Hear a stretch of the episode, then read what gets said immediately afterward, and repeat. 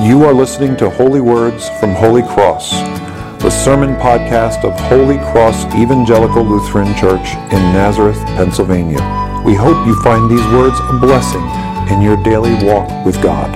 Please visit us on the web at www.holycrossnazareth.org or in person at 696 Johnson Road, Nazareth, Pennsylvania. My heart. Not be all else to me, save that thou art. Will you join me for a word of prayer? Gracious Lord, we thank you that you have called us again to this house of prayer and praise to give you the glory. We thank you for the many ways you speak to us, especially through your word. And we pray now, Lord, that as we reflect upon it, your Spirit would guide and lead us into a right understanding that would burst forth from us with the fruit of faithful living. This we ask in the precious name of you who are the Christ, Jesus of Nazareth. Amen. So, yeah, I'm going to start my sermon today by just reflecting with you a little bit on the life I lived growing up. I grew up on a small residential road that wended its way between Hershey and Harrisburg, um, rural route number three. I was, rural, I was box 106 until 1994 when they finally brought in 911 and we actually got a road name, Pine Hill Road. It was a marvelous way to grow up, but very different from what my kids have experienced. Um, you know, we had four, count them four, television stations ABC, NBC, CBS, and when you were desperate, PBS. Actually, in our house, it wasn't when you were desperate. I was a complete junkie for watching documentaries. So, um, you know, my kids are used to not only lots more stations than that, but being able to stream on demand whatever it is they want to watch. You want to watch a whole season of The Office in one sitting? By all means. My kids actually spend $8 a month of their own lawn mowing money to watch television from Japan in translation or in subtitles because that's some of their favorite stuff. It's just a completely different world. and as for video games, that was very different. Um, my, my parents were not what you would call early adopters when it came to video games. Our friends had Pong for years before a video game ever showed up in our household. We finally convinced my parents to buy um, a, an Atari 2600. If you remember Pac Man on Atari 2600, Pac Man did not look like a circle. He was kind of a strange looking little rectangle that had two positions uh, mouth open, mouth closed, and no animation in between. And um, even when we got it, we were only allowed to spend one hour a day. Video games today are completely different. I'm amazed when I go into Best Buy and see what's even available. These completely immersive environments. I spent, I, I was at a, an online conference for people doing church in the virtual sphere, setting up churches in what are called massive multiplayer online games. These are environments where 17 million people are interacting with one another in what is a very realistic looking world. We were allowed one hour a day on our Atari 2600 when it came into the house. And it was very different because we had other things my mom expected us to be doing. Instead of learning how to drive Mario Kart really, really well, or play Grand Theft Auto and drive some souped up thing, we had bicycles outside. And those bicycles were interesting because we put them together out of parts. We went to the local junk, um, yard and we pay them a dollar and they'd let us take out a set of handlebars or some pedals and then we would put them together with as much torque as a 12 year old can muster on those screws. And instead of being able to round a virtual turn, we would take them out on the, the tracks, the tractor trails on the 500 acre farms that surrounded our road. And um, although there is an adrenaline rush in being able to make a turn properly in Mario Kart, it's not quite the same as the adrenaline rush of wondering when you hit that gully that you were planning to use as a ramp, wondering whether your bicycle would hold together.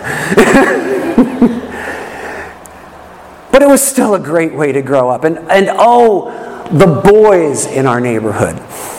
There were ladies too, but mostly the girls were all a little younger, down near my youngest brother's age. In my age group, it was all boys. And we got into all the kind of trouble you would expect a bunch of boys to be able to do, especially when Mr. Plouse gave us free run of his 500 acres as long as we let him know if somebody was illegally trapping on his property. We would play football and, in fact, baseball, whatever it was, the, the ride home on the school bus was always one big powwow about whose house we're meeting at and what were we going to do that afternoon.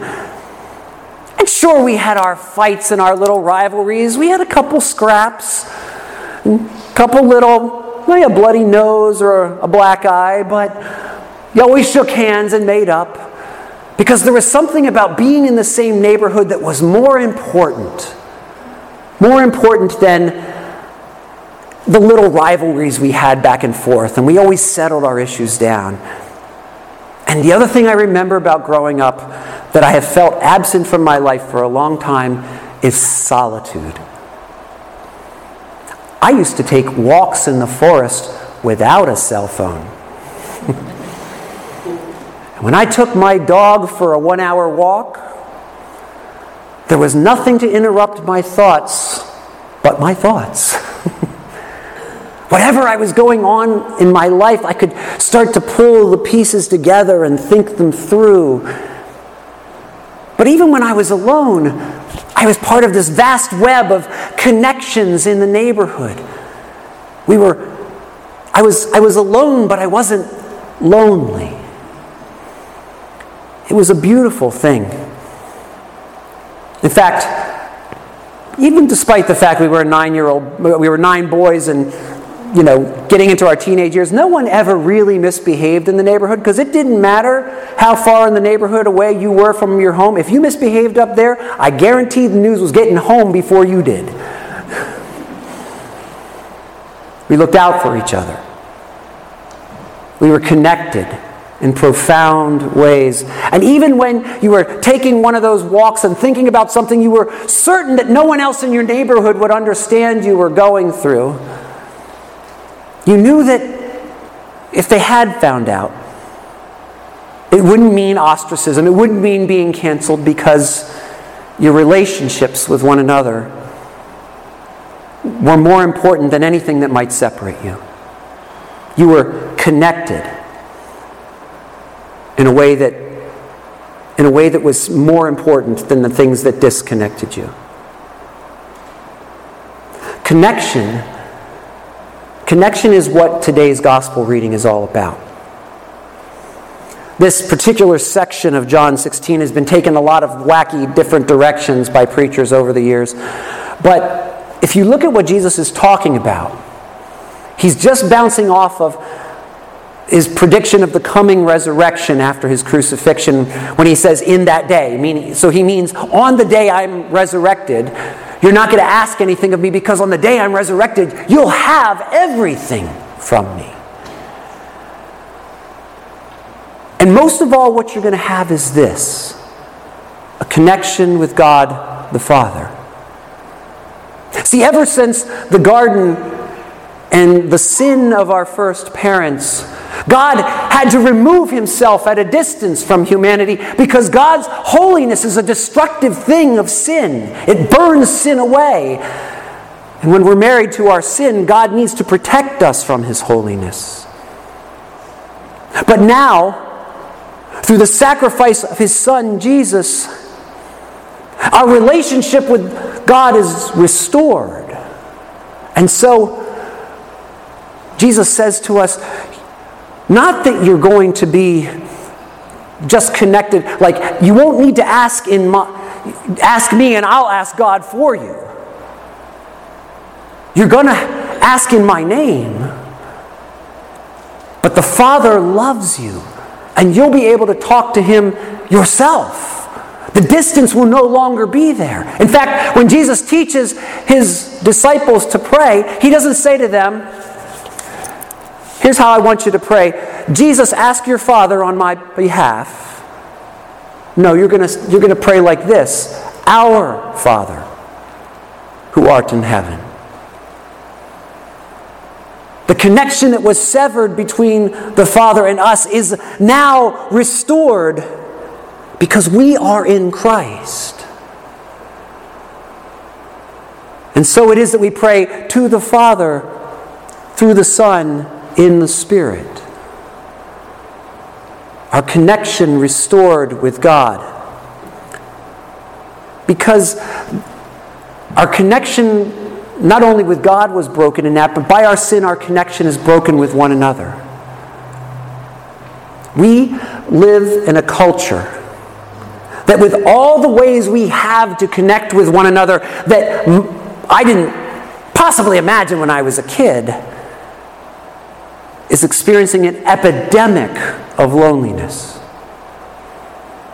This week I was listening to Dr. Matthew Sleeth talk about this. He's one of those underachievers with two PhDs. You know, after years of serving as an emergency medical physician, he got a PhD in theology and now writes theology books. And he was reflecting about the loneliness epidemic in our culture.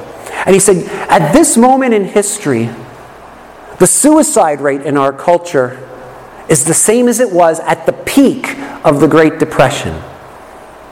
About 14 and a half people for every 100,000 people. He said, but that, that number doesn't tell the whole story. Because in 1939 or 38, if you attempted suicide, you usually succeeded. If you compare the numbers of people attempting suicide to the numbers attempting suicide in our culture at this moment, it's closer to 300 out of every 100,000, 20 times the rate of attempted suicide at this moment in our history as during the Great Depression. The reason why the difference, the, the numbers don't show the same way on the, the actually accomplishing death by suicide is that usually someone will find you with one of those cell phones and cell phones have 911 built in. And when the ambulance arrives, it has all kind of stuff built in to reverse almost every poison. To, con- to control almost any kind of traumatic injury that didn't cause instant death. And so many more people are surviving their attempts than did in the 30s. But the despair that the loneliness in our culture is creating is something for which Jesus came to remedy. For our connection with God the Father means that even when we feel abandoned by the world, we can never truly be lonely. Jesus says this to his disciples. Says, "You will abandon me soon, but don't worry, I'm never really alone. The Father is always with me." And we, through Christ, are always with the Father. And the whole purpose of uh, the life of prayer and discipleship is to learn to experience that connection as a living connection so that we might never feel lonely. And the reason we don't feel lonely is twofold. First, that connection is truly alive and because we're surrounded by others who have that same connection. You know, in the early church, they invented a word, consanguinity. You probably only know it if you had a vocabulary list when you were in middle school that you had it on there because we don't use it much in modern English. But the word means with blood. And it was invented for the fellowship of believers because our connection to each other was forged with the blood of Christ, and our connection with one another was, is to be even closer than our connection with our families of origin. So we can never feel alone. But when I'm going through my moment of despair, my brothers and sisters in Christ leap in to help me. And when they're going through theirs, I leap in to help them. Our relationship with each other is to be reflective of our relationship with the Father through whom we are directly connected. But our sense of connection with God, especially in the midst of the busyness that those little devices cause, can atrophy. We can have a sense that we're alone. Pastor Ken Klaus of the Lutheran Hour told a story, it's a true story, of a hospital in the Midwest who, during a routine inspection, discovered something. They were inspecting their emergency uh, water system, their, their fire suppression system, and they discovered that the entire system was in perfect working order. Not one thing needed to be replaced. Every nozzle, every pipe was in perfect working order. But the water supply from the city ended four foot beyond the foundation of the hospital and had never been connected. They had been relying on an emergency system for 35 years that was missing its primary connection.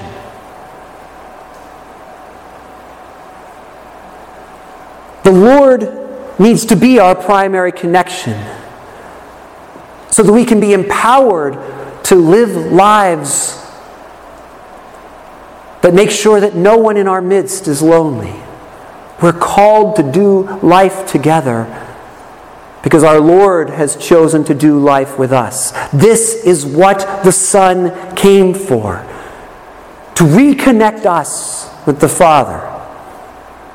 And now that we are connected, we need to learn to live in that relationship until we feel the water flowing through us of the power of the Spirit, and that can flow forth into each other's lives.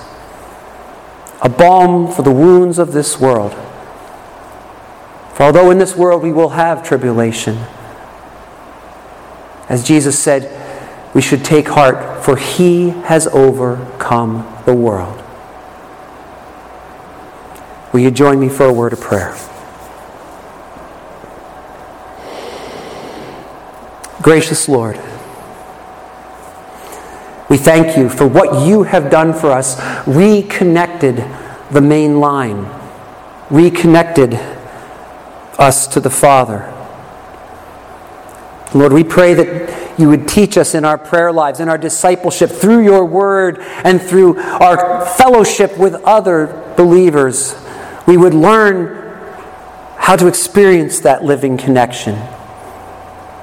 We would learn to pursue holiness, that your life might flow in and through us, that we might never be lonely but instead speak into the loneliness of others and help alleviate that worst of tribulations. For you have overcome the world. Overcome the world in us, O Lord. This we pray in Jesus' name. Amen. Be thou my vision, O Lord of my heart.